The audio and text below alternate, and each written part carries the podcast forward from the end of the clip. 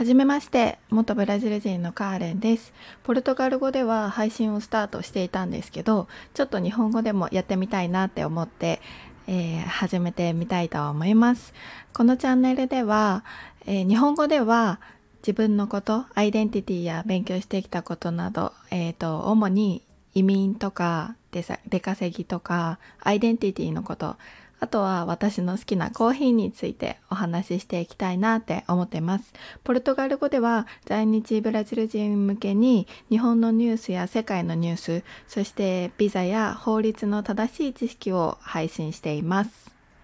今日のタイトルにもあるんですけど、ポルトガル語が話せないブラジル人でしたっていうことで、この全くポルトガル語が話せなかったブラジル人が出来上がった背景をお伝えします、えー、私のことなんですけど私は日本生まれ日本育ちで学校は全部日本の教育機関を出てあのー、母国語は日本語で育ったためポルトガル語が話せないブラジル人になってしまいました。っていうのもですねあの家で面倒を見てくれたのは日本人の祖父母だったんですよ。で父と母は実は母国語がポルトガル語でなんか へんてこな家庭ですよねおじいちゃんとおばあちゃんは日本人なのにうちの父と母はいきなりブラジル人になってポルトガル語話してみたいな感じのちょっと、うん、いろんな今思えばこういろんな文化がミックスした家だったんだなって思います。でそんな父と母は2人同士で話す時はポルトガル語だなんですけどあの私たち子供たちと話す時は全部日本語であの喋ってくれたのでコミュニケーションは家では全部日本語を使ってました。うん、って感じであの出来上がりです。私の。あのポルトガル語が話せないまま大人になってしまったんですけど私は実はひょんなことからあのポルトガル語を勉強してブラジルに1年間あの語学留学っていう名目で自分のルーツ探しに行きました。なので今はあの若干っていうかあの日常会話程度のポルトガル語は話すんですけどやっぱりもう日本に帰ってきてからだいぶ経ってしまうたので忘れていることもあってあのポルトガル語を勉強し直そうと思ってポルトガル語の配信を始めたっていうのがちょっとした下心ではあります。はい。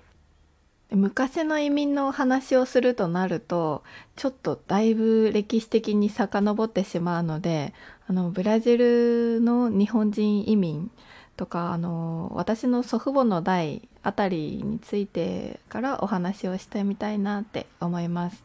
ブラジルへの日本人移民っていうのはあの先にハワイとかアメリカに遅れて40年後ぐらい1908年ぐらいから始まったんですね。っていうのもえ、ブラジルが1888年に奴隷制度を廃止したんですけどブラジルは世界で一番遅く廃止したんですよ。っていうことは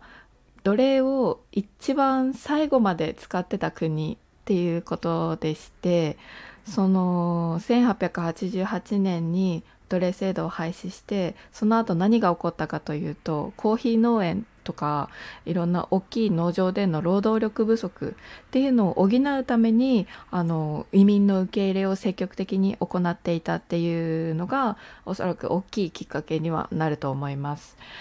で特に九州とか沖縄からの移民を積極的に受け入れましたブラジルは特に。ってことがあってうちの祖父母は九州とまさに沖縄の人たちです。えー、そんなですねあの歴史的な背景もあって現在ではもう世界で一番大きい日系人社会ができているのがあのブラジルっていう国になります。うちの祖父母が渡ったのが1960年代だったと思うんですけどその頃でさえこう船で40日ぐらいかけて日本からブラジルに渡ったっていう話をあの祖父母が生きてる間に聞いたのでいやー私はちょっと、ね、今信じられないなって思いながらあの話を聞いてたんですけど大学の時にブラジルに初めて行ったんですけどあの飛行機で24時間は片道ですよ。24時間は乗ってないといけなくってで直通便がないのでどっかで絶対あのトランジットしなきゃいけないんですよね。でその時間をあの降りて待ってトランジットする時間を換算してもやっぱり最低でも30時間近くはかかるわけですよ。いやもうめちゃくちゃ遠かったなっていう思い出しかないにもかかわらずうちの祖父母は日本から船でそんな40日間かけて行ったってのを聞いたらもうねちょっと頭が上がらないというか本当にすごい時代だったんだなっていうのは改めて思わされます。っていう感じであのうちのルーツ